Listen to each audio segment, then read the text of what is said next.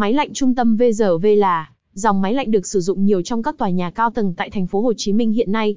Đặc điểm của dòng máy lạnh này là có diện tích sử dụng lớn cũng hạn chế về vị trí lắp đặt giàn nóng riêng lẻ, như máy lạnh thông thường. Do đó, trong quá trình sử dụng sẽ khó tránh gói gặp trục trặc và hư hỏng. Liên hệ ngay với Điện lạnh Từ Tâm khi có nhu cầu sửa máy lạnh trung tâm VRV nhé. 1. Các dịch vụ sửa máy lạnh trung tâm VRV tại Điện lạnh Từ Tâm. 2. Những ưu điểm khi sửa máy lạnh trung tâm VRV tại Điện lạnh Từ Tâm. 3. Quy trình sửa máy lạnh trung tâm VRV của Điện lạnh Từ Tâm. 4. Cách thức đặt lịch dịch vụ sửa máy lạnh trung tâm VRV của Điện lạnh Từ Tâm. 5. Câu hỏi FAQ về sửa máy lạnh trung tâm VRV.